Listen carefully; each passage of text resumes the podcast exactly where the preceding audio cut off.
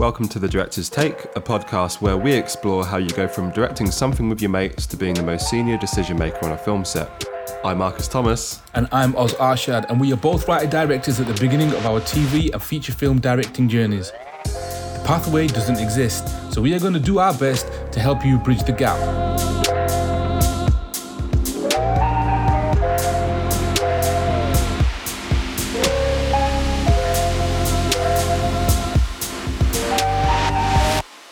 Hey, how you doing? We're back now for part two of Lewis Arnold. And we know that people have been waiting with bated breath for this one. Uh, I don't actually know what bated breath means. I hope it's like not offensive anymore. The episode last week did really, really well. We got some pretty crazy numbers on it. People have been sharing it. People have been talking about it. Thank you for that. Keep doing that. It really helps us and it opens us up to new listeners. This part two is also a banger. It's got so much more of Lewis's experience in it so once again, favorite it because you probably come back to it to learn more. And I hope you enjoy it. It's another special one. So we want to dig into your process a little bit, um, and we want to just talk about. So say, congratulations, Lucy, you got a job. What's the first thing that you do? You know, how how did you break? Do you break scripts down um, when you when you when you're doing something like Time or Long Shadow or Des? Yeah, Ian used to say, you know, one of the director's main jobs is to read the scripts every day, which is hard. If you're doing a feature film, it's maybe a bit easier because it's one hundred page script. You know, when you're doing seven hours of telly, you know, it's really hard. Or you're doing three hours of telly, it's really hard to read, you know, 700 pages or whatever every day. So, but I do try and read an episode or two a day because every time you read them, and I think this was Ian's point, you find new things out, you unlock new things, you see things differently. And it's kind of, you can get into a habit of reading it thinking you know it and then not really ever actually just sitting down and reading it again. So I try to force myself to at least read an episode a day where I'll just sit and pick an app and just read it and just make notes and sort of and keep that going across the whole whole job you know, casting, I, I, I, I, first thing I'll do is get a script. I don't break it down immediately because I'd probably spend the first couple of weeks of a show reading the scripts and coming up with notes and trying to think about how what the vision mm. is. Like, so what kind of director notes I want to give the writer that I think are important questions I think we need to ask. You know, depending on a lot of the stuff I've done recently is true crime, a lot of research you do before you sort of jump in that sort of coexists as you're reading and making notes on the script, you're looking at material. And, you know, I spoke about mood boards, it's a constant evolution. The minute I get a job, start thinking about casting, like immediately. I work with Victor Jenkins. He didn't do time, but he's he's done a lot of my other stuff. We met on humans and he generally casts everything I've done and we have a very good relationship. So I bring Victor in very early on and have a couple of creative chats with Victor, and then we start throwing names around.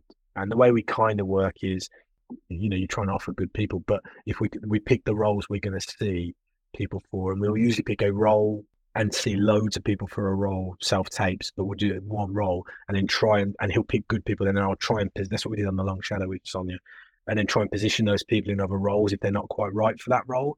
So what we're doing is essentially is getting them on tape, so the execs have got something on tape, and we, check, you know, we've got a point of reference. But then the good people we make notes of, and we try and fit them in the show if we like them.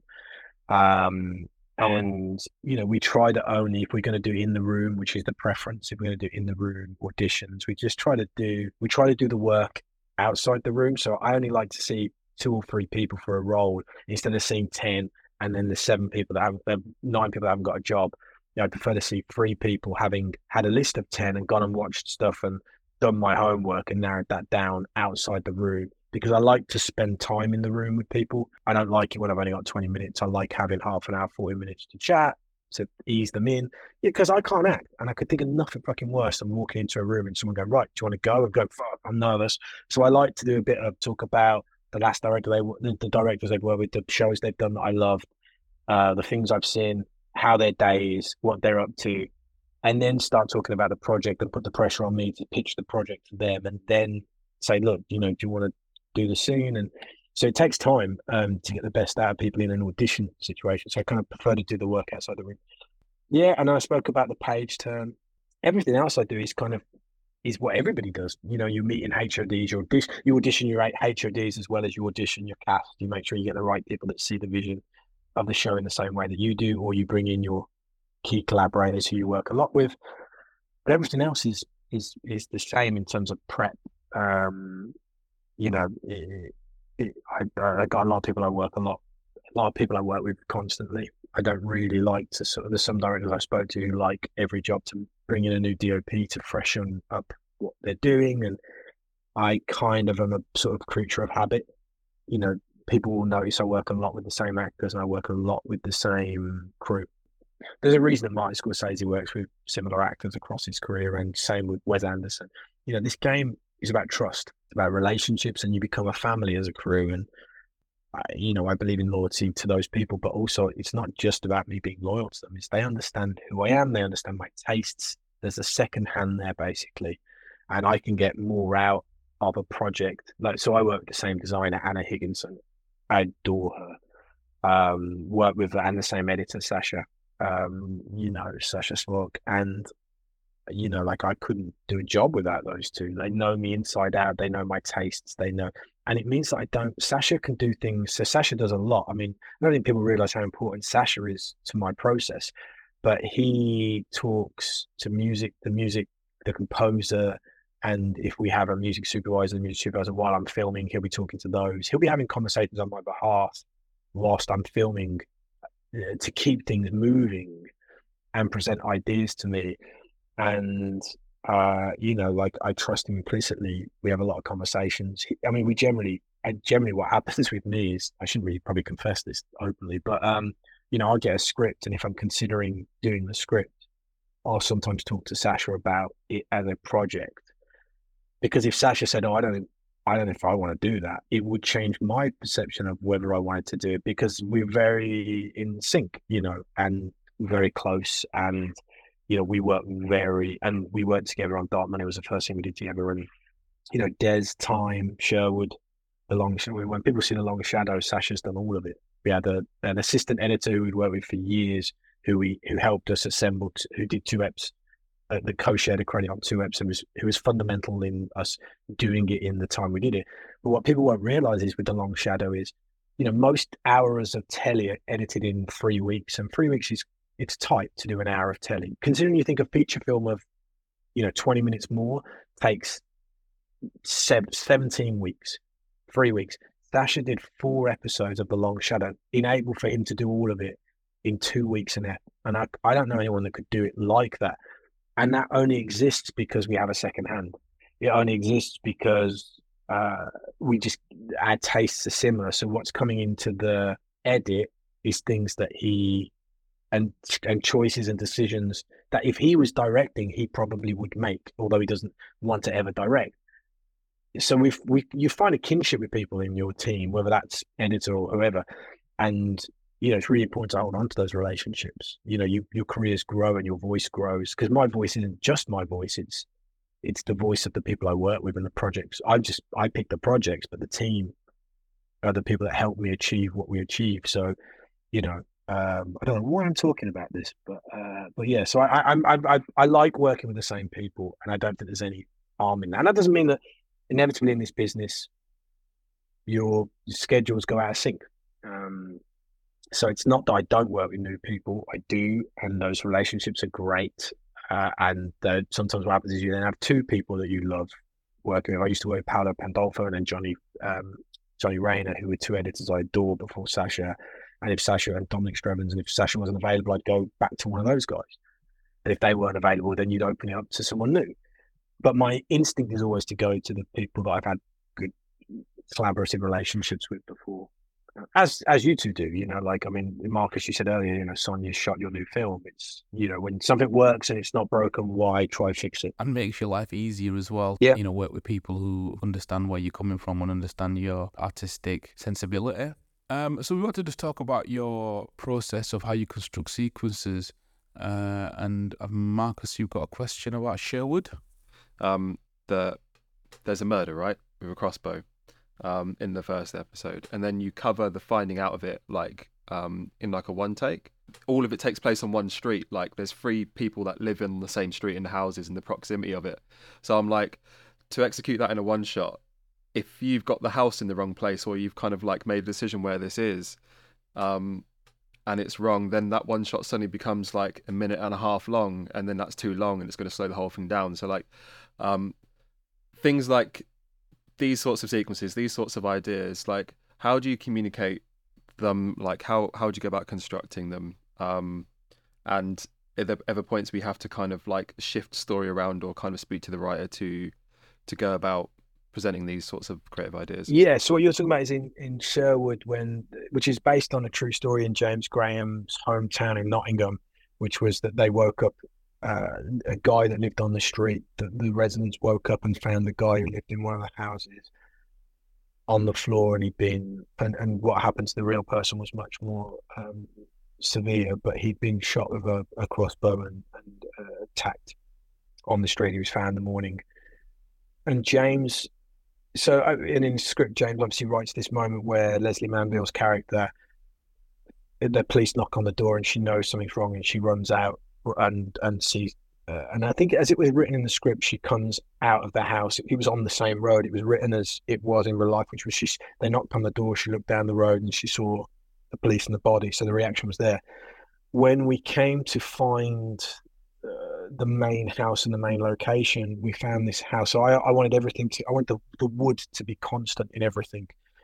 In the same way that, and my reference for it was True Detective, and the sort of way the cornfields and sort of Kansas sort of is part of the character and the tone of that first series of True Detective. There's an eeriness to sort of the the world through the sort of the, the, the landscape. And I also quoted, you know, the Coen brothers. If you think of the Coen brothers movies, all of the Coen brothers movies, which was a big reference for Sherwood, the landscape is such an important part of tone. So we found this house that, that with the wood around it, and it was an old pit village in Manchester. Um, and the problem for James was that the house I'd picked or wanted, the the where I was going to do the murder was was round the corner, uh, and that was a big thing for him for me to convince him. And that was one of the, the few times and james is such an amazing collaborator he works in theatre so he's very very open very collaborative. But i had to do a recce. I, I, james came up three tech recce's and i walked him and the exec producers around that set that house. And as part of that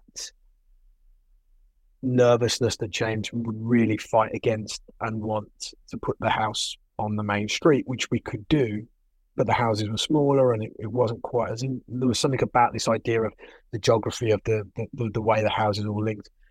As part of that, organically, I came up with this idea as the sell to him, which was, look, if the the moment you're worried about is the moment that um, Julie finds Gary's body, the way that I think I can conceive that is if she gets the knock and she senses and I'm going to do And I basically came up with that idea as a way to help link the geography for James so that he didn't feel that moment was broken. So it was very, it was very organic. It wasn't me trying to be flashy. It was me understanding that what James wanted was a real time in the script. You know, she steps out the house, sees the body. It's real time. You're just there in the shot as she discovers it on a doorstep. And so I was like, okay, that's really important. That's really interesting as well. This idea of staying with this character, this dawning realization builds and builds and builds and builds. And so I knew that it was a steady cam thing as she slowly goes out and, you know, and then you're blessed. And the reality is a lot of people say that, oh, that one shot scene, it's not actually one shot. It's, it's two shots. There's another shot at the end that when I think you do a successful one shot, people forget that there's other, there's other things. Uh, and uh, you know, I was just blessed with the reason that sequence really works is because Lesley's phenomenal, and she like that whole interaction with the police was unscripted and her just sort of emotionally. And we never we rehearsed. We never rehearsed. I did one walkthrough with her, and then I'm a big believer in those situations. And I did the walkthrough with her, and and we didn't put the actor playing Alun on the floor. So I did the walkthrough with her very coldly, like this is this is it. This is roughly where you're going to be. I don't really want to plot too much out for you. And then we did the first take, and it was like, and I think we did three takes, but we did the first take, and it was like, try to create it as real as possible. So when she goes around that corner, she doesn't know where the body's going to be, as the character wouldn't know where the body's going to be. And she doesn't know what the police are going to do. And I've told the camera team, you just have to go. I can't, we can't plot this too much. And the reality is, what you get is a very organic reaction of an actor trying to give you and and acting as if that part, you know. So it's very like it's messy and real, basically. Uh, but it was a very organic thing. It wasn't me going, oh, it, it came about from a series of problems and challenges and trying to best serve the script and the intentions of, of the script. You know, there are situations where you do want to be a bit flashy, trying to think. Uh, you know, I think like Des, there's a sequence where so Des spoke for hours, I mean, it was days actually, about these random and awful things that he said about these men with you know couldn't remember their names but could remember like all these details. And also the whole point of des was to sort of show him as being a slight liar and uh, narcissist. And so we had this sequence in episode one where we montaged him smoking continually smoking like spurting out all these things that he said that we think now are in hindsight are lies he made up these extra three people because he wanted to have one more name than Peter Sutcliffe, who'd been arrested um, the years before, which would have made him the most. Uh, so we did this, seat, and that was a bit of us being flashy. We shot frame rates. We, you know, because we wanted to create this kind of stylistic montage. So that was built very much specifically like we had an hour and we shot a lot of stuff quickly and got David to basically we wrote out an appendix at the back of the script. I made Luke write an appendix where he wrote wrote out a load of stuff that David learned as a scene, and then we knew we'd cut into it and create a sequence. So that was very much designed, and we created an hour where we could basically mess around and get special shots and frame rates and stuff. Um, so it, it, depends on what it is you're you're doing. Um, but generally, it's always about what does the script need. And the reason we were able to be a bit flashier there, maybe a, bit, I was able to be a bit more showy, was because, you know, it, it was a bit freer and mon- that we needed to be a bit more a montage. Um, you know, time, you know, a lot of it is long one shots, but that's really just because you just don't want to break the energy and the tension of what it's like to be in a prison. No, most people will hopefully never go to prison. So you kind of want to go through that system with Sean. So, you know, the, the shot, I always knew when I read the script that the scene where um, Baz gets uh, the hot kettle sugar thrown in his face, I always knew I wanted to do that as a, a one. When I read the script, I was like, you know, there is no way you want to cut out this moment. You want to be totally in that moment. But the problem with a one shot like that is like you're dictated to by you can't conceive it before you're there on the day because it's how do you make that work? Because I don't like one shots where they feel like one shots. So I went in and said, I'd love to play it out as one, but if we have to break it, we'll break it. But I had to go to Jimmy first with that because Jimmy had written two in the script. He'd written two moments in that sequence where he'd close up the kettle, and then he'd written another shot later down where it close up this.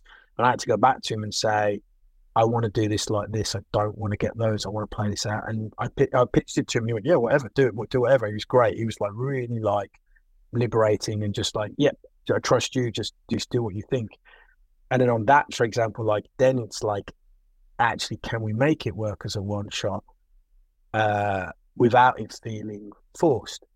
Um, and so you have to be off dialogue and you have to do things that you you know and we we did it knowing that it wasn't a necessity. It didn't have to be a oner. But if we could make it work, it would be great to stay with Shauna. So the key thing was stay with Sean, stay in the character Mark's emotional sort of journey of this scene. And even if we just catch what's happening back there, don't worry. I don't want to come off him, follow them, follow another character and find Sean again. I, I want to stay with Sean. And if that becomes incidental and background, then that's fine.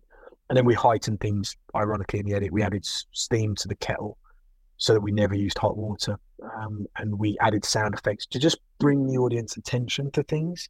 Um, but generally, like you know, this big sequence, the, the you know opening of Ep three of Sherwood is a, a picket line, and uh, the the the scab miners coming in and the police and the uh, the, the strikers basically clashing, and I storyboarded that. Um, and we didn't have any money for a storyboard artist because I usually work for someone called Rachel Garlick, who's brilliant, and I basically drew really bad pictures, which I do on every scene anyway. Um, so I thumbnailed it, but it spent a little bit more time. And then I got a load of reference photos and built a shot list with like photographs of the exact and the sequence played out exactly as I wanted. And then I printed it, and on the day, so I took over second block. Ben was directing, and I took over for a day to shoot that sequence. And I put it on big cardboard and stuck it onto C stands, and everybody could just walk over. And, and I think I did two copies of it. So I put one by the the um, the check monitors, so that if anybody wanted to have a look at what we were doing and get a sense of it, they could. And then I had a version which I was I had a big marker pen and I cut, cross out and go. I need to get something else because we didn't quite get that in this, and and I had the big, and I used that as a way of going through that day because it needed that level of uh, detail because it was a huge, you know, 150 SAs, stunts, fighting, rubber bricks, like it was massive. So it needed that level of detail and planning. And the reality is, I didn't have any of the crew to plan it with. So what actually had to happen was I had to storyboard it, and then I had to schedule it myself, which helped that I used to be a first. Um, schedule it, and then I had to basically go onto the floor because they were already filming, and basically that's why I kind of did the, the printouts and say to everybody, this is what we're doing essentially, and this is the order of what we're going to try and achieve and, and the way we're going to do it. Um, and it was great. I mean, we had three cameras. We had Ben, the second, the, the second lot director was there as well, helping me and stuff. It was a really, it was probably the funniest day on that job actually, um, because like, like we said earlier, on the big stuff, you know, it's like if you take what we're talking about, which is directing, on the big stuff, the support, it's the same with stunts. You know, on stunts, there is always preparation, care, and attention into stuff. And the stuff, the reality is, the stuff that goes wrong is the stuff that you don't think will go wrong. The two hander in the cafe that goes wrong because not enough time and thought has been into it because it shouldn't be a problem. And that's the stuff that always goes wrong. The small stuff you were saying that you do your own little sort of like thumbnail boards or whatever. Yeah. So do you know like when you are breaking a script down scene for scene, do you do that or do you at least leave it open for serendipity when you go in? Yeah, it's funny. I do on Instagram. I do a thing where I basically post all this stuff. So I do a thing where I do fiction versus reality, which is so I do thumbnails, and you see they're really bad drawings. They're like James Gunn does them as well. James Gunn does like you know they're really bad drawings, but what they do is it. The reason I do it is because it forces you to interrogate the scene. So every, and I try and do it at the start of the job for the first couple of weeks of filming, and then inevitably you end up catching up with yourself, and you end up planning the, the next day or the next two days, the the night before.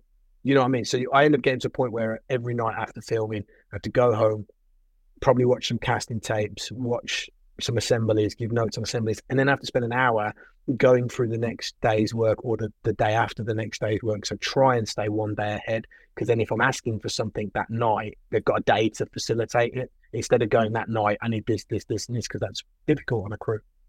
So you try to stay as ahead as you can. But the reason I do it is because I read the scene, really read the scene, and then I usually will try and figure out blocking like what am I thinking, where do I think they're going to be, why are they there, and then I start thumbnailing it out. What shots do I need to tell this story? Uh, because it forces me to interrogate the scene and the storytelling. And then I go to the floor and I've got a plan and I can throw that away. You know, I think I probably did this to you both, but there's an amazing anecdote that I always tell, which is if you've not seen it, Into the Heart of Darkness, which is the making of Apocalypse Now, there's a great moment. I've definitely told you this story. Um, there's a great moment where Francis Ford Coppola is arguing with Dennis Hopper on a uh, on, on a pier because he's not doing any of the lines. And Dennis Hopper's high as a kite, and he's like, "Man, fuck the lines, Francis. Like, don't well, fuck the lines. bro. we're actors, man. We throw that shit away." And Francis Ford really angrily says, "Dennis Hopper, he's like, you can't fucking throw the lines away unless you've learned them, Dennis." And it's that. It's like you can throw a plan away. Like I can exactly like that story earlier with Des and that one shot, and then we were able to go, "We got it." Like because I had a plan in place, we were able to organically find a simpler way of doing it if I didn't have a plan in place and know that I didn't need that wide crossing over the tables, I could have spent half an hour on the floor figuring out how I was going to capture the scene.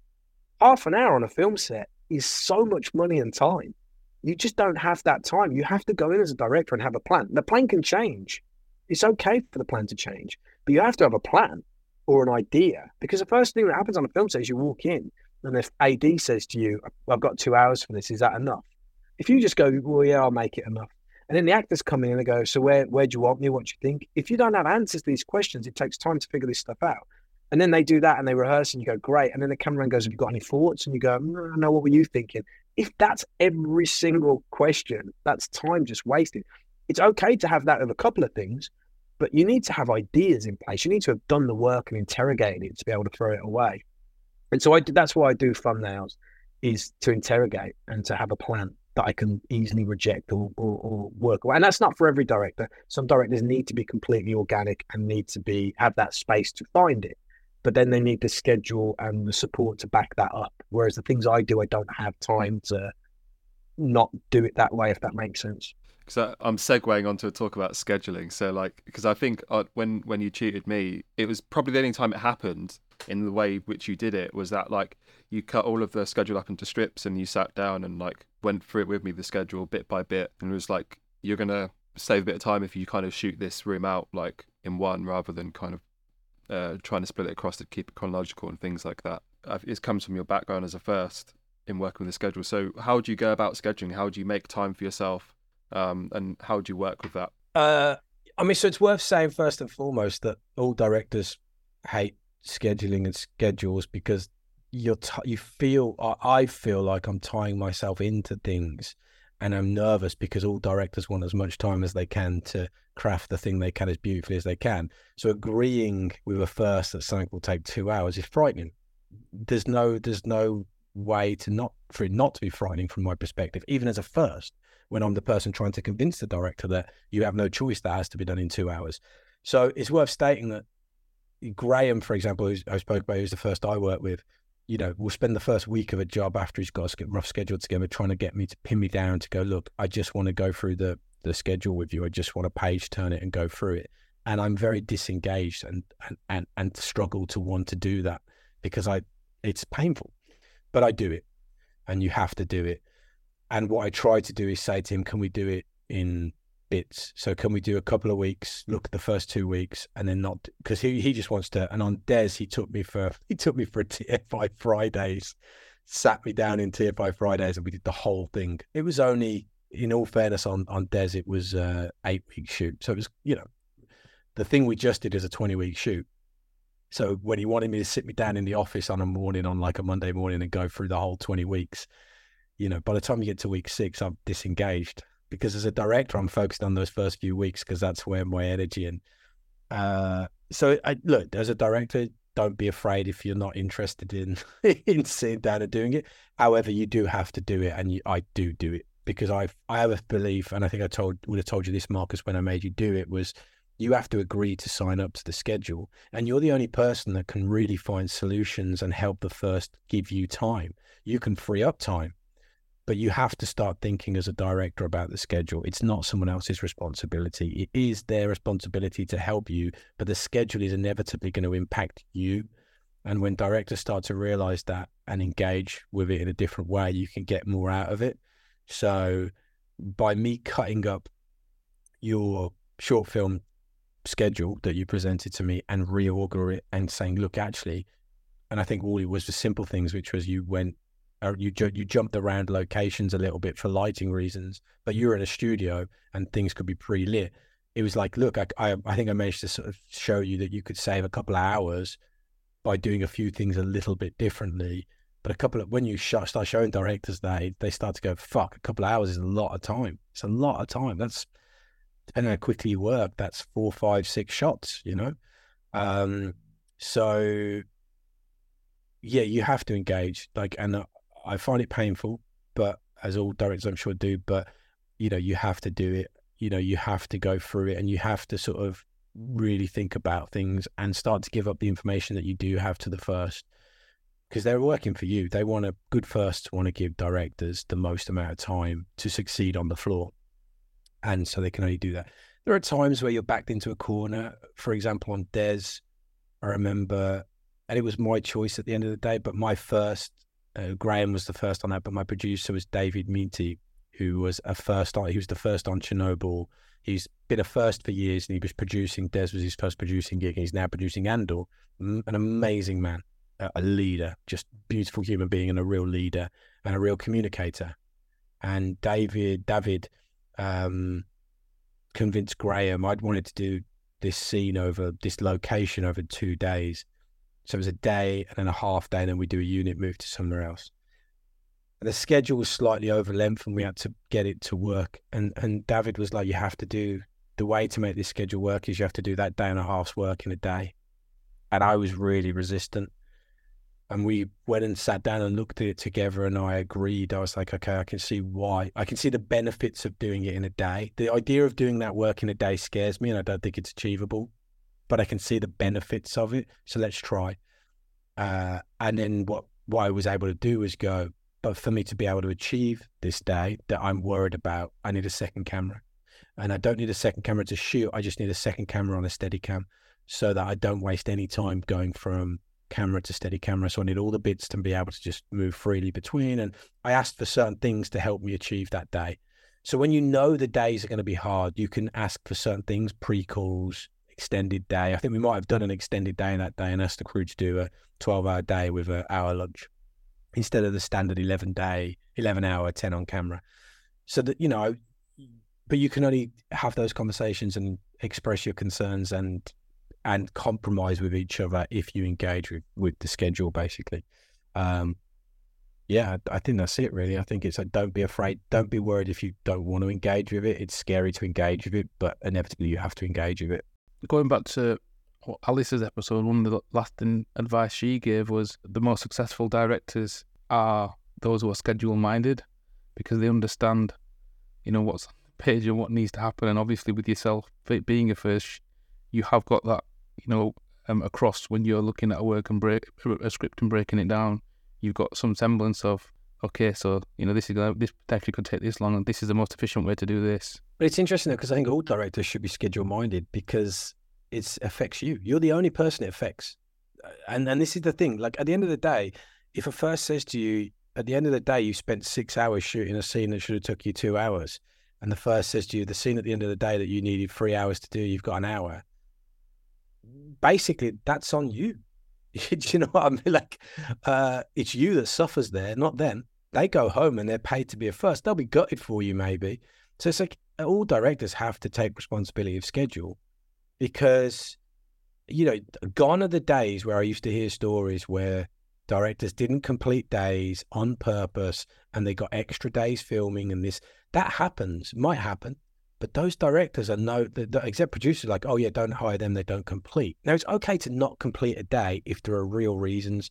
So we had it on the last show where the genny, the genny broke, so the lighting went down for an hour and a half, and so they gave it. They everybody agreed to stay an hour over, and we lost half an hour, and I had to simplify something by half an hour.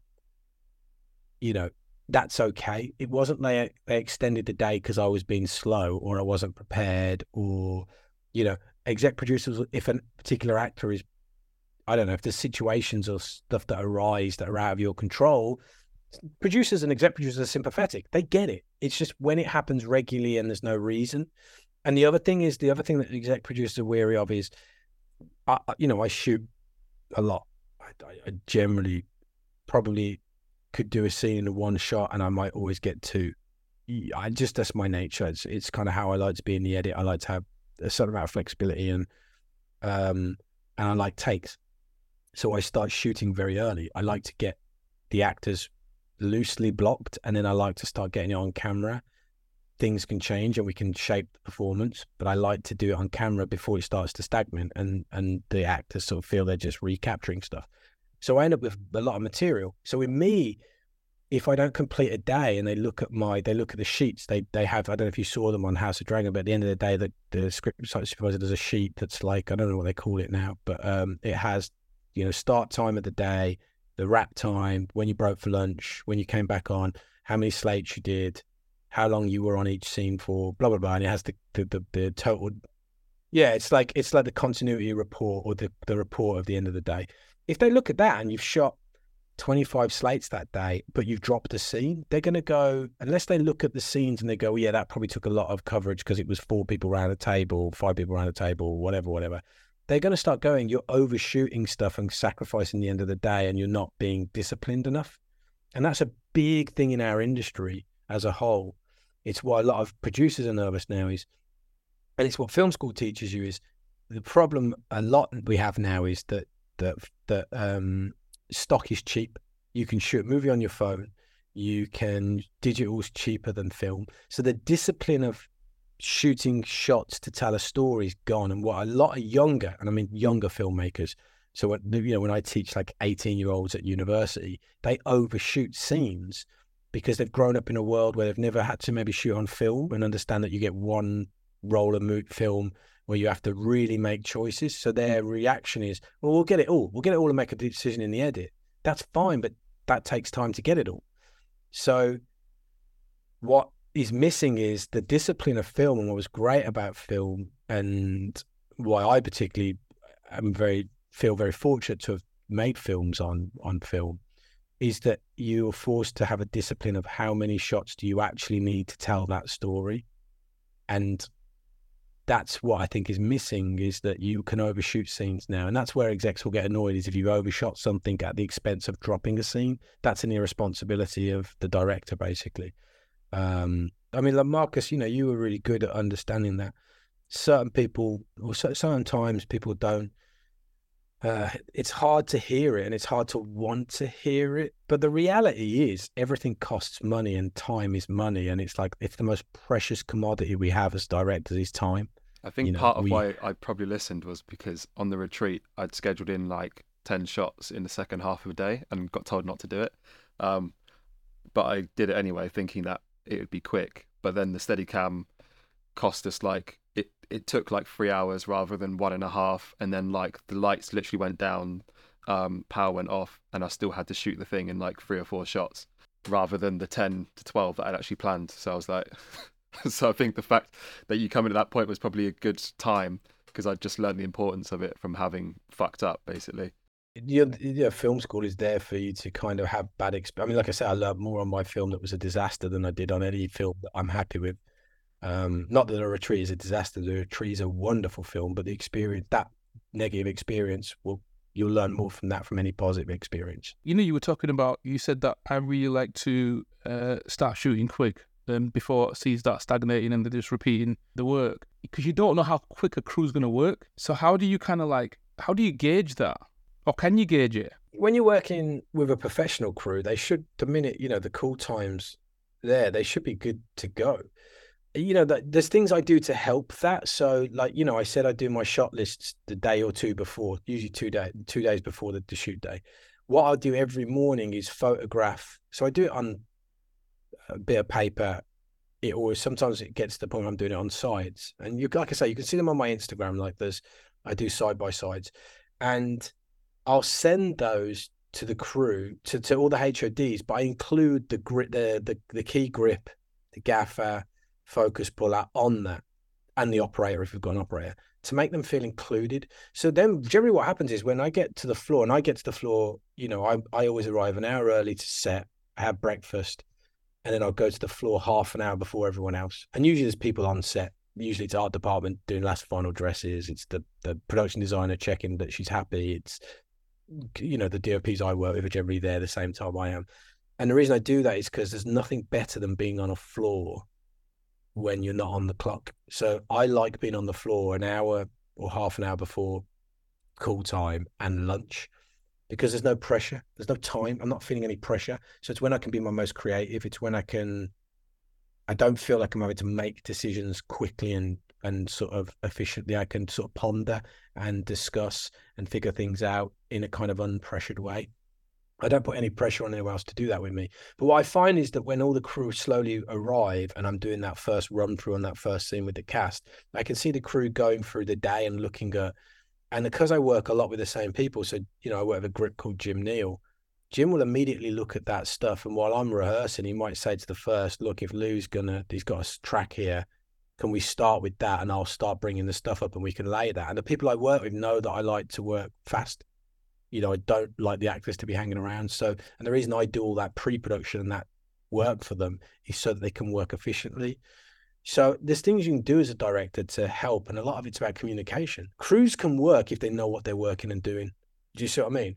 Whereas what will happen is if a director takes, uh, my block throughs aren't that long. I kind of have an idea of what I want, talk about it with the cast, talk about the scene with the cast.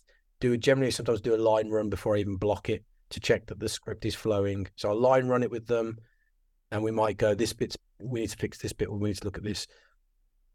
Once we're happy with the lines, we block it, and then I just generally go thinking this and I go, great, let's just not do any more on it. That feels like that works. Is everybody kind of happy? Yeah, great. Then me and the DOP will talk about it.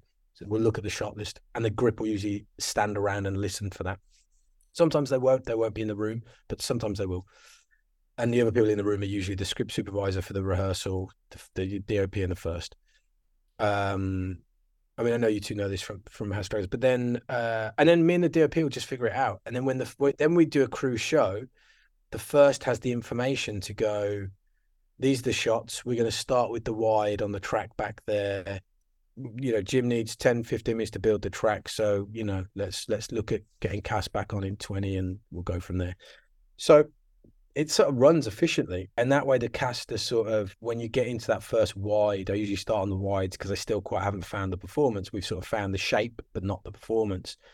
And it depends on the nature of the scene. If it's a big emotional scene, then I won't. I'll sometimes say to the DOP and the first, particularly the DOP, if you if you can, can I start on if the actor wants to so like, you know, I've had it where even on the last thing, the, the last thing was very, very big emotional stuff. It's about Pierce. It's a, not about Peter Sutcliffe. It's about it comes out in September on ITV, and it's a seven-part drama about the people, the victims, and the families connected with the crimes of Peter Sutcliffe. And it follows a five-year period as the police were trying to find the man responsible for killing these women, and it focuses on the women and the families. So you can imagine there's a lot of big emotional scenes of families and with that, you're kind of being led by the actors. And the problem we had with that show was there's a lot of day players who are coming in, who are victims or whatever, who are coming in that don't have a relationship with any of the crew, don't know me, and have to come in and find an emotional level immediately. And so you have to be led by them to a certain extent. I come in and a lot of those, there's a beautiful scene, sequence in Ep 5 where two women are intercut interviewed. the real thing that happened where they and um, one was one wanted to be included because she was adamant she was a victim of this of this whoever it was that was doing this to these women and the police didn't really want to believe her and kept trying to undermine her story. And there was one woman who really didn't want to be included who the police were sure was a victim because she didn't want any of the stigmatism associated with being a victim of this crime. And these two actresses had to come. I didn't know them and they had to find a level of emotional uh, range immediately in a room full of crew that they don't know, etc., etc. You have to be led by them, and because it was an interview scene, I knew they were sat down. So you go, you start, and you say to them, "Okay, we figure out the scene and the emotional level. We do a lot of conversation around it, and then I say to them, like." In that situation, I don't even give the DOP a choice to say no. If they say to me, "Look," some actors will say, "Look, I need to build up. I'm not quite." You know, if you're a new actor coming onto a space, it might be like, "Look, I need to I need a couple of takes. So I said, look, do you want me to start wide and, and get in? And if there's if and, I, and if we do the wide and you're like, I'm ready for the close up, I'll I'll come in. Because that happens. Sometimes you shoot the wide and the actor will go, I, I feel quite ready. Is there any way you can do the close up now? And you go, Yeah, you have to facilitate that. But there are certain times where the actor's like they're using the energy of the fact they don't know anyone, they're nervous and they feel vulnerable. But as an actor, because you are being vulnerable in front of a camera to give a where they go, no, actually, if you can get the close up now, I can use what's going on as a as a way to emote. So you know, you're constantly being led by. Well, I, I constantly try to be led by the actors um, about how how we shoot, uh, and a lot of that's about you know the crew know what I want to get. The order in which we get it is irrelevant. If we can be quick, great, but quick shouldn't.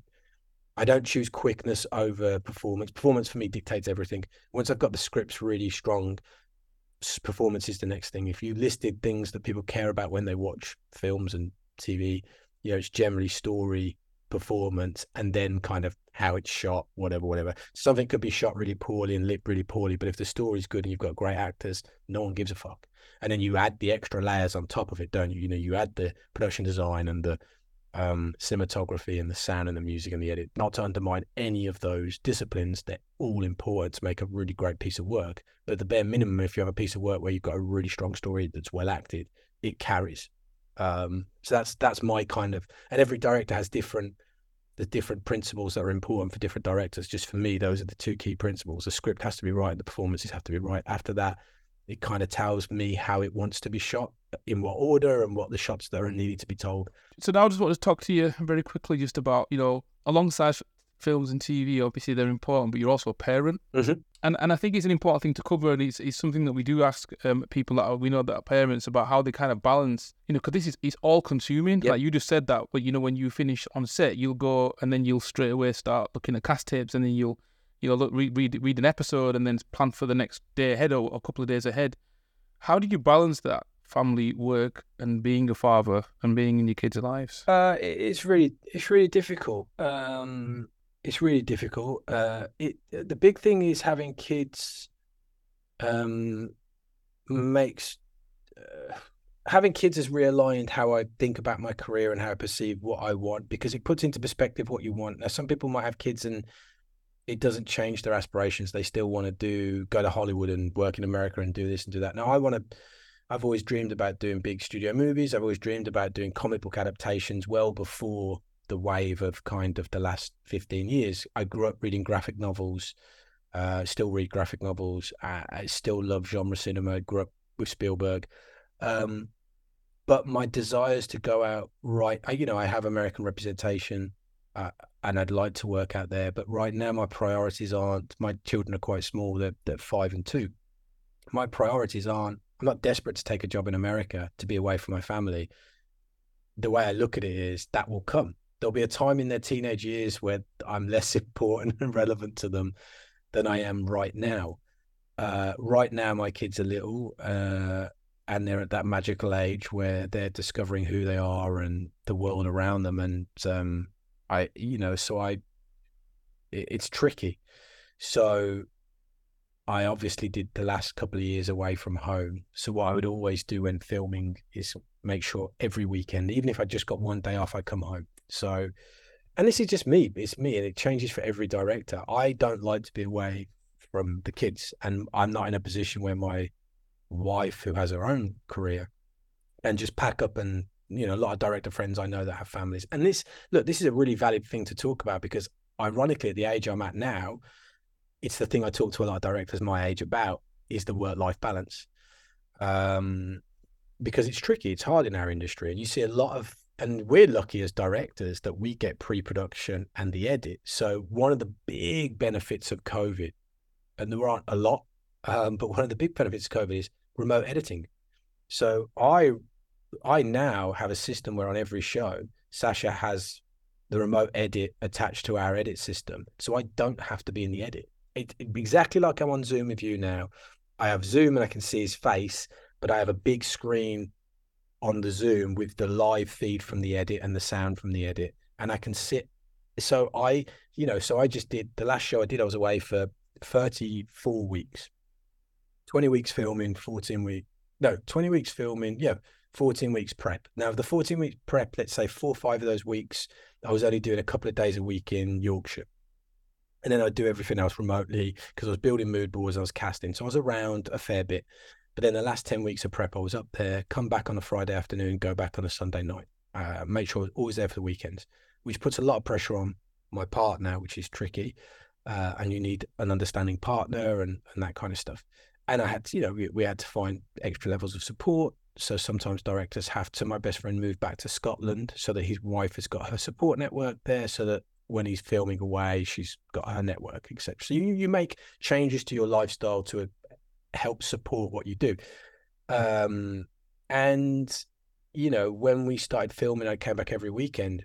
But that was on the basis that because I did, and me and my wife, the, the other thing is every decision I make, I have to, me and my wife have to talk about it. So when I agreed to do the last job, it was such a long period away from home. The only reason that we said yes to it was because once we got to the end of that 34 weeks, the post was just under a year. So I was going to be at home for a year in London posting, which basically has meant since we wrapped in, fuck, when did we wrap now? Um, since we wrapped last September, I've been home. Uh, September, yeah, September. Since last September, I've been home.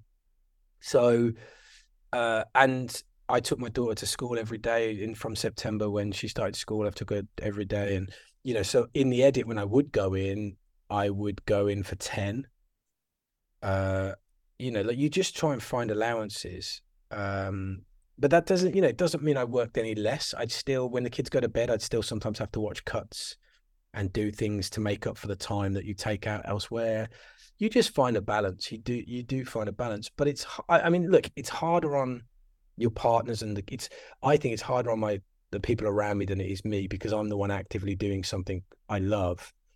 So it's harder on I'm very aware it's harder on my wife and possibly my kids um, than it is. I mean, I really miss them all, but and so the reality is the next job I'm doing is is in London. There, there was one of the things that after I finished that job, there was even if they'd offered me the bestest, the best, the bestest, the best show in the world, uh, and wanted to pay me, you know, stupid amounts of money, I knew that my next show had to be London because I'd been away since time. So we did Des, and then the pandemic happened, which was amazing in some ways and horrible in others. You know, the one thing I think we'll forget about the pandemic is, whilst yes, it was really horrible, I, I'll never get that time back again where every day felt like a Sunday. Like every day I woke up, we had breakfast, we played in the garden because the weather. Do you remember the weather was amazing that whole month of April? Everyone I, romanticizes that first lockdown. I, I played. I, I, played in the garden with my two-year-old. We then do our our walk, our one hour, one day. You know, you're allowed one walk a day, and we do a long walk to the mm. shop.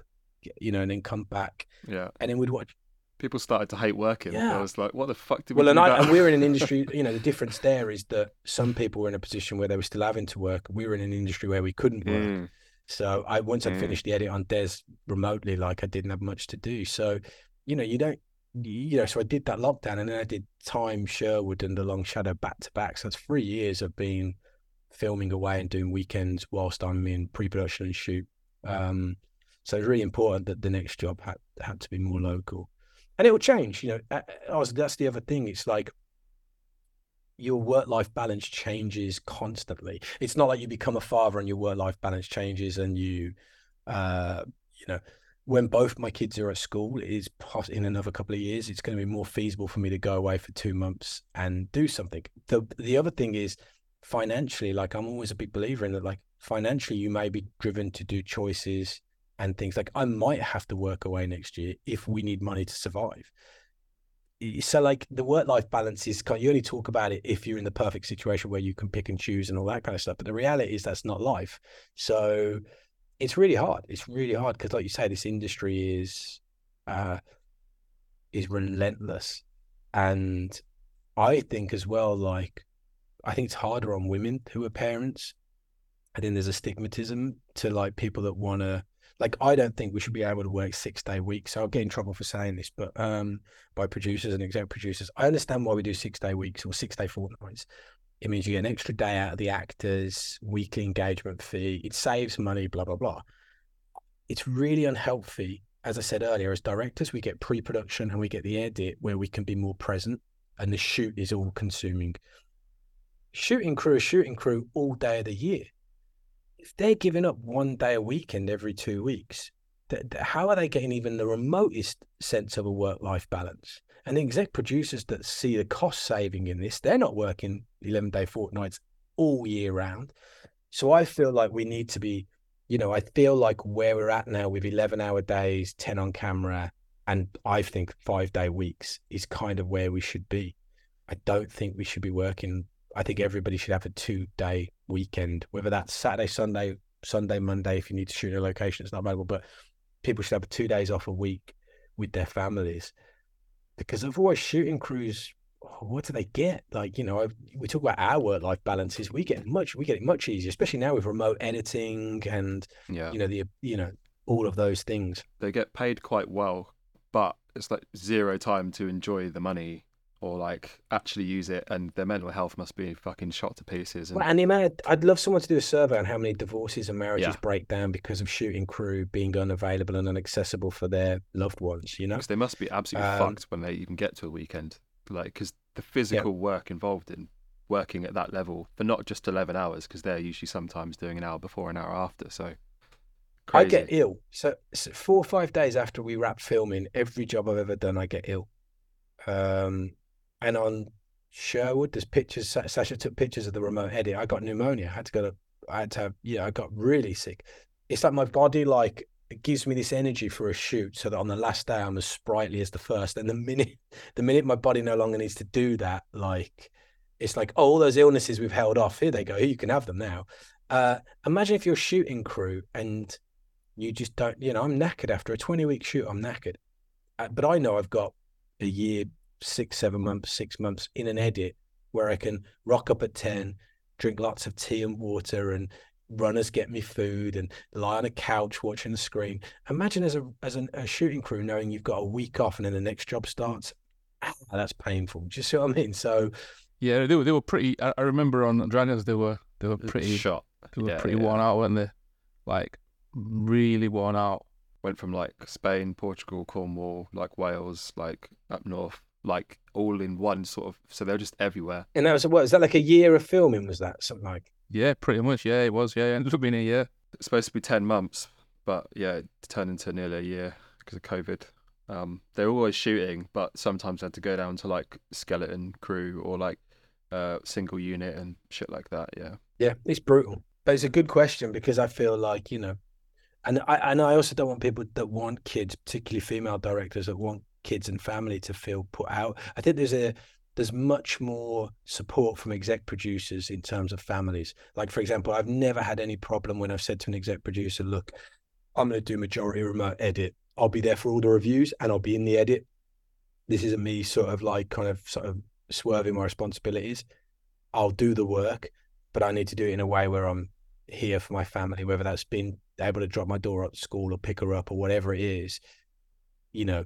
And I've never ever had anyone say, well, that's not how we work. You can't do that. I actually find that exec producers, in terms of directors, are very supportive of that. Lesley Manville, ironically, talks about in Directors Now, talks about her experiences of having a child and having to shoot something whilst having a four month old.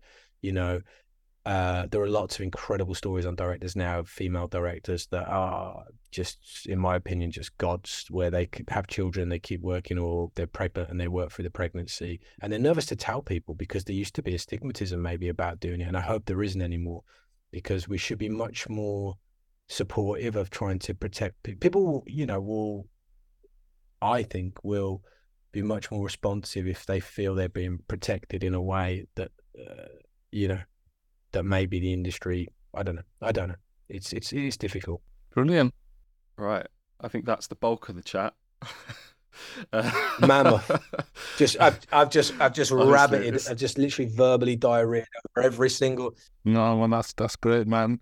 there's no one left you know it's just us three on a podcast now you know that right it's like everybody else just checked out you know You know, you know when we first sat down, like last year, coming up with people to get on, we had you on our on our list, right? We're gonna get Lewis, and we always knew it's gonna be a long chat, whenever it is. yes yeah we'll put the we'll put it off until we've got the energy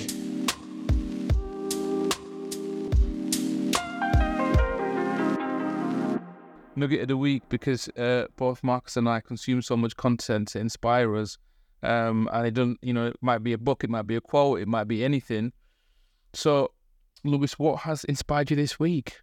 when you asked me about nugget of the week uh, yesterday, I was thinking like in terms of advice, I don't have something brilliant to give you, but uh, in terms of what has inspired me recently, but I mean, I have been inspired by uh, cinema right now. Uh, in terms of, I think I'm hoping that the the Barbie Oppenheimer double bill sort of makes people realize that uh, you know, although you could argue Barbie's franchise slightly maybe, but that actually original filmmakers backed and supported can can create box office success as it did 20 years ago when we were all consuming movies in our cinemas and hopefully get when all the franchises began. exactly and look i love franchises i adore Yeah. franchises i just wanted there to be room for both um, and i also think if we have more and look we're talking about particularly christopher nolan it's not like it's a new filmmaker that they've supported in the same way as maybe greta who's not even new herself but there is a lot like i feel like she was supported and given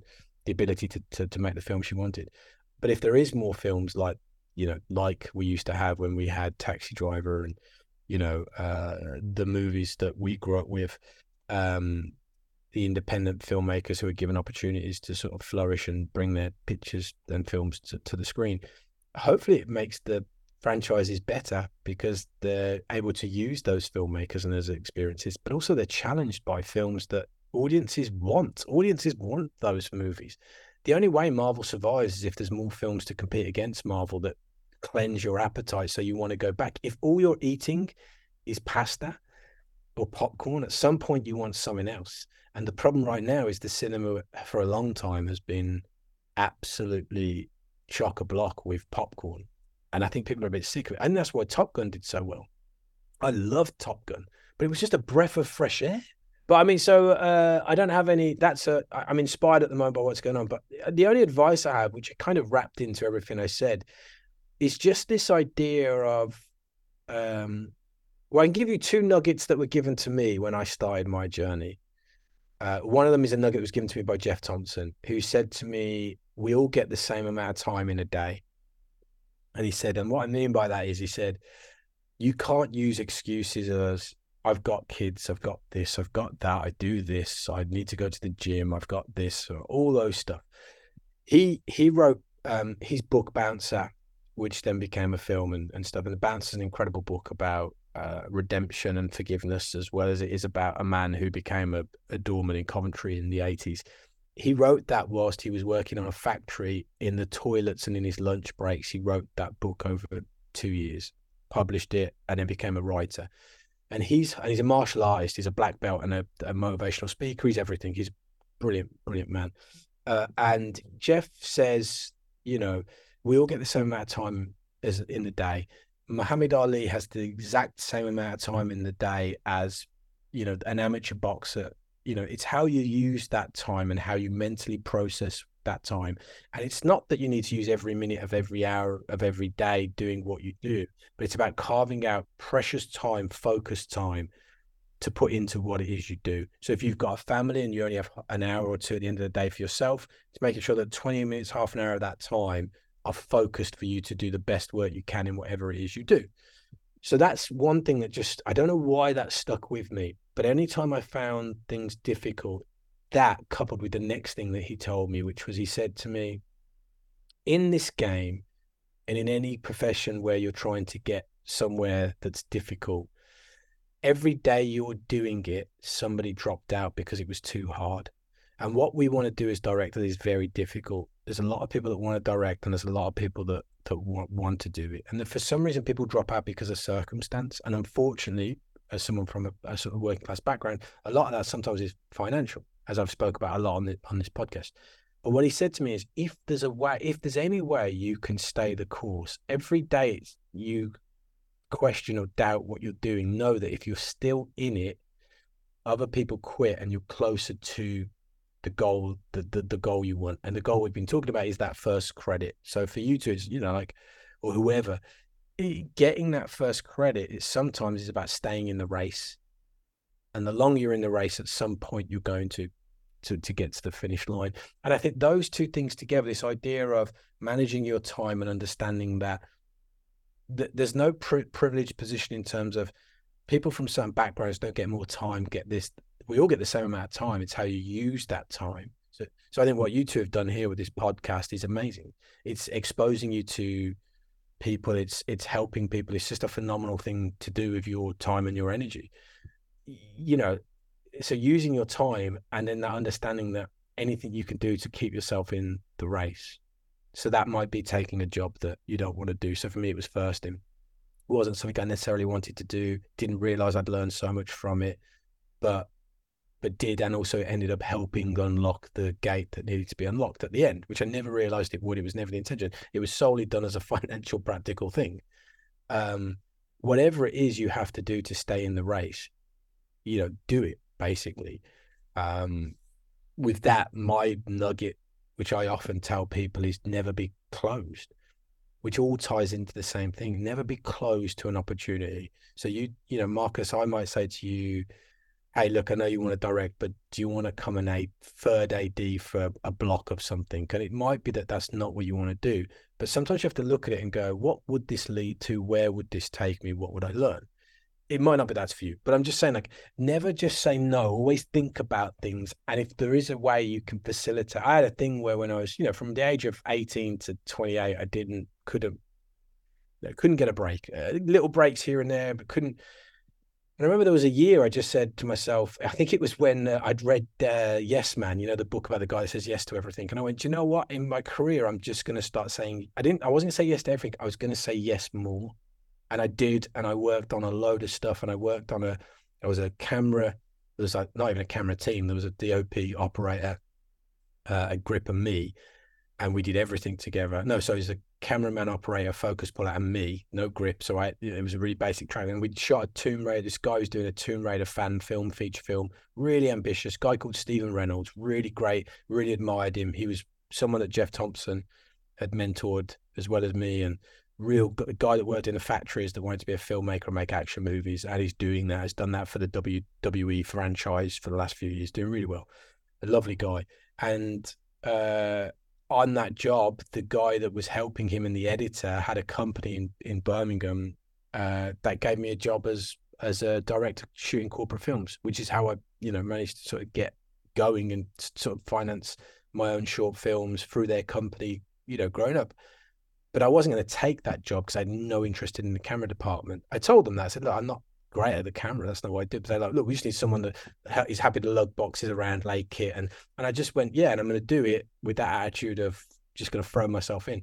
But it was only because it was at that time that I'd agreed to say yes to more stuff, um, because it was unpaid and stuff. But uh, so I think being open to stuff as well. So those kind of three things kind of work collectively, which is kind of you know remember you have the same amount of time in the day as everyone else, so it's about more how you use that time be open to experiences and opportunities that are outside of what your focus is because they might lead you back round to your focus and unlock other doors.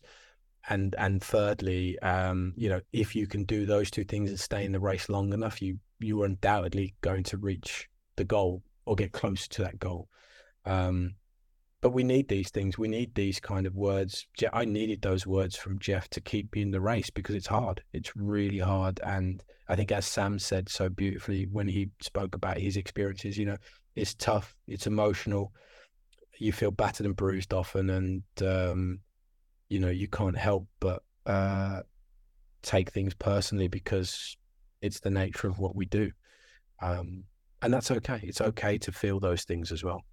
Wonderful. I feel like I shouldn't talk sometimes after you speaking so I can process what you're saying. Man. I, I, feel like, yeah, if it is just us three, it's been lovely, boys. Um, it's been it's just yeah, lovely yeah. just to see your faces and to be able to, to chat to you. Yeah, likewise. I hope people have enjoyed some of the absolute nonsense that often comes out. No, it's been... Uh, uh, in fact, what a lot of people, if there is anyone that's hanged about, there's a lot of sympathy now because they're thinking, bloody hell, these two had to be had to sit in a room and uh, I say talk, but be spoken to act by this guy for long periods of a day. It's so good. No, it's great. We appreciate it. Um, how about your nugget of the week, Oz? So that's what um, mine is a um, Lucy Prebble, who is a fantastic writer, yes. and she wrote on Succession.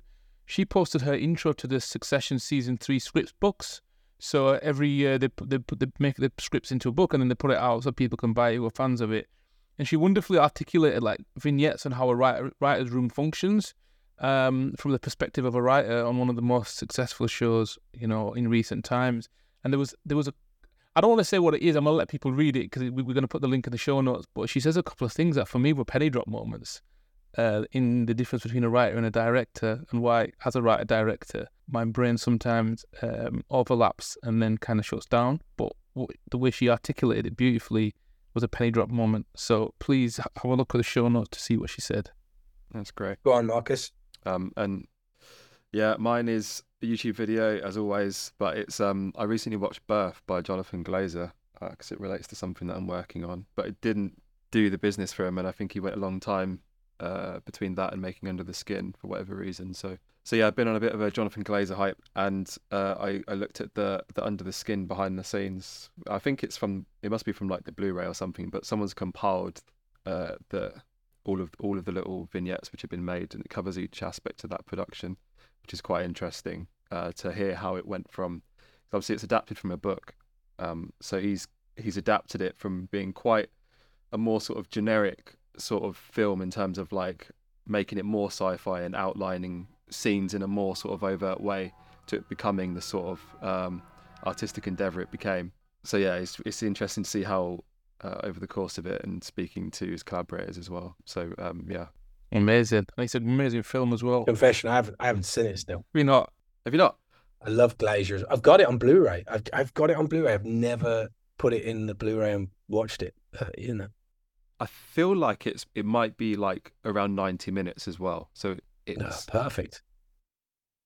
When you've got kids as well, you're convincing the part. Like my wife doesn't like staying up too late, so like, like I've I saw Dune at the cinema. Trying to convince my wife to watch Dune, he's like, I spent a year since it came out every night going, and she's like, No, it's over three hours. No, it's like we won't be in bed till like gone ten, and I'm like, Fucking hell, live a little, come on, like. But uh, so our viewing habits. If I'm on, if I'm not on my own, my viewing habits are often decided by length of film. Um, so yeah. You know this is this is a what you said there is a mad thing as well because for those people that are in relationship with kids you know your time is no longer pre-kids um where it's like you know you could just on a whim go on a fucking weekend away to Cumbria to the lakes. Do you know what I mean? You can't do that. Everything is centered around your, your your kids and it is until they're of age so into double figures at least. And that what you said there is mad because it, that that's that's couple time and it has to be something you got to compromise on. Like yeah, happened with me last night. I was like, let's watch something. Now it's getting late. We need to go to bed. Yeah, but we don't get to watch anything. Yeah, but what you're going to choose is not something that I want to watch. I was like, right, light off. Well, look, we do a lot of separate watching as well. Like, you know, she'll go upstairs and watch RuPaul, and I'll, you know, I'll watch. um Like, she hasn't. Ironically, she fell behind on all the Marvel TV series, so I've done all those on my own now.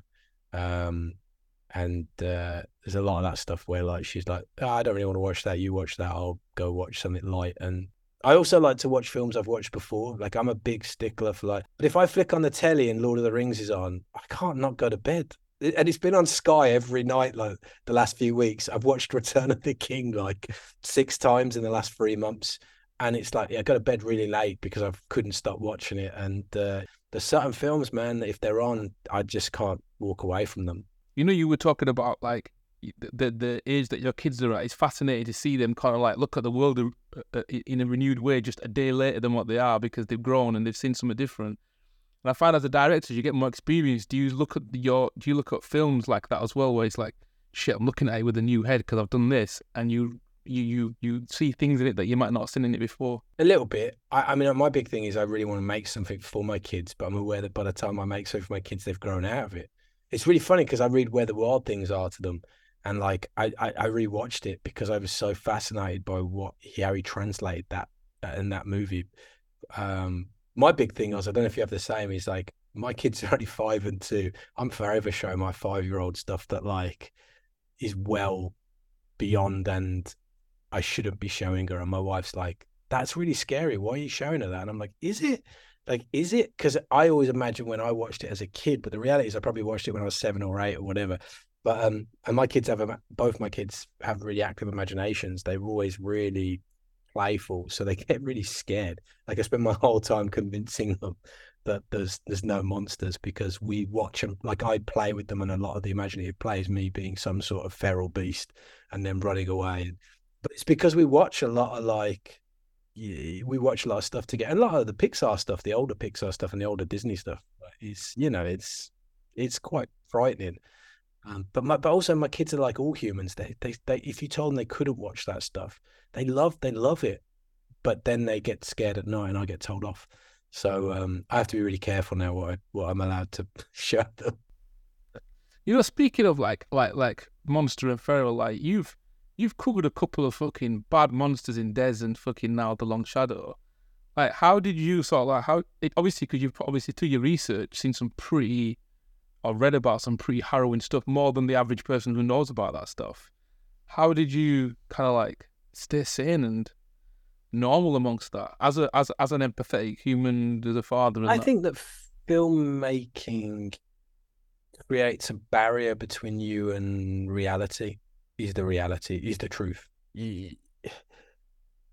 If you were the poli- if I like so that I've seen certain crime photos and things and as part of research and seen things and stuff that if I saw in real life or in a real life context without the barrier, I, I would have been deeply sort of unsettled. And what you know, what certain things you know you are, but there's a filmmaking barrier. Barrier puts a filmmaking a filmmaking puts a barrier between you, slight barrier between what you and you're doing because you're creating something. And I, I, I had that experience. I used to shoot um, I used to shoot aid videos for Islamic Relief. I think I told you this. I was, uh, so I went to Africa and Somalia and uh, Haiti after the earthquake. So I generally turn up after a natural disaster of some sort and film where the need for aid was and what Islamic Relief were going to do. And I'd create these videos and narrate. And the reason I was brought in as a self shooter was because I didn't really know how to self shoot was because they were they used to take cameramen and get pretty pictures but no stories. So they took started taking me to try and get narratives and stories uh, that, that would create videos. I did it for years. Again, it was a way I did it to earn money, and I got to see the world and meet some amazing people. And in that situation, I remember there. I remember going into Niger during the uh, during the drought and seeing loads of. I hadn't got kids at this point, and seeing loads of going into a malnutrition center with loads of moms with kids who are severely malnourished, waiting to see people.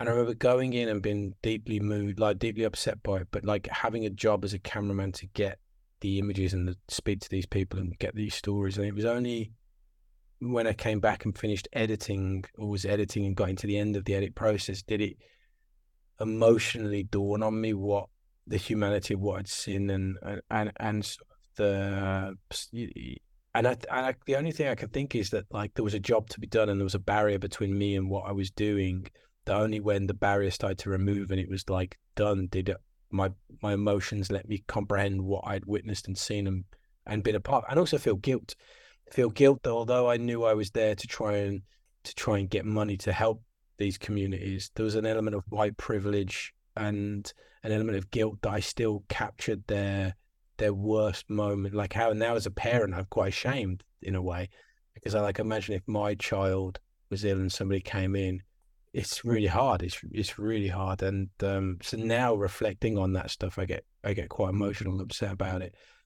But in the moment, I don't. There's a barrier there. There's a really weird barrier, um, and I don't know if other filmmakers have the same thing. But yeah, so I don't really. I didn't. I don't really. Uh, the only time on the last two projects where I've really, well, the only time in any of those projects where I really feel where you feel and it, you carry it with you when you meet the real people.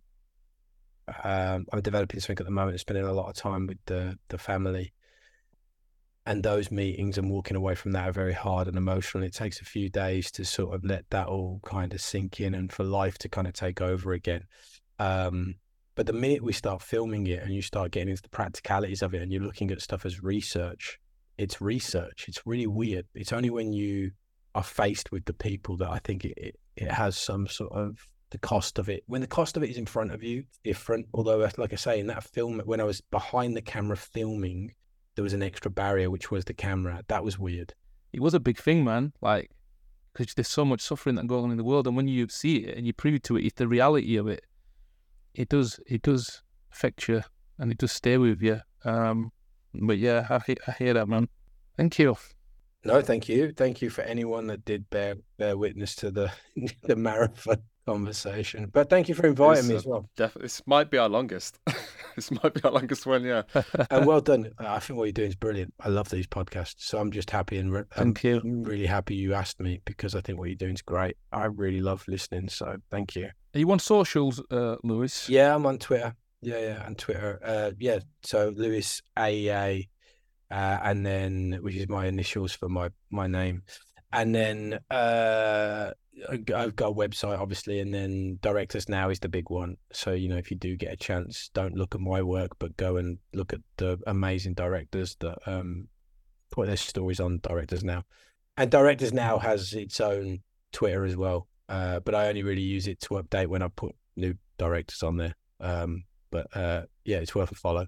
It is. It is like a thing. I remember when Aneta was on it. She she she she she texted me. She oh, was. really? I've been asked to go on directors now, so it's become a. You know what I mean? When when when I, when, when, She's made it. When I get on there, I'll know that. Yeah, man, I'm there. You two could you two could do it right now. I could send you the questions. Yeah, like I said to you earlier, like I think some of it is like, it's not about it's not about being a, in a certain place in your career. It's about putting your journey down and marking your journey at various points. I mean, I was I always say you've made a feature film. I haven't even, like there are so many filmmakers that are working filmmakers that have never made a feature film, and you talking about that within your questions. It's a big deal. It's a very big deal. Whether you write in your questions that you feel you've not achieved or whatever, or however you feel after that, is really important. It's really important for people to know that making a feature film as well, like sometimes doesn't mean so you know like it's really important for you to put these markers down about your journey and your experience which is why it's really great what you guys are doing with this Thank you so much. well thank you for having me So that concludes the episode with Lewis. So make sure you tune in next week. So if anyone does happen to be listening, get your questions in at the director's take at outlook.com. And we want you to tell us what you want to know about directing or the film industry at large, and we'll do our best to tell you. If you want to shape this as a resource for you, so do get your questions in and reach out to us on Instagram, which is the Director's Take Podcast, and also on Twitter or X, which is at Director's Take. And leave us a review. We're a new podcast and we need all the help we can get. So I think that's it. Until next time, keep learning, keep failing, and keep the faith.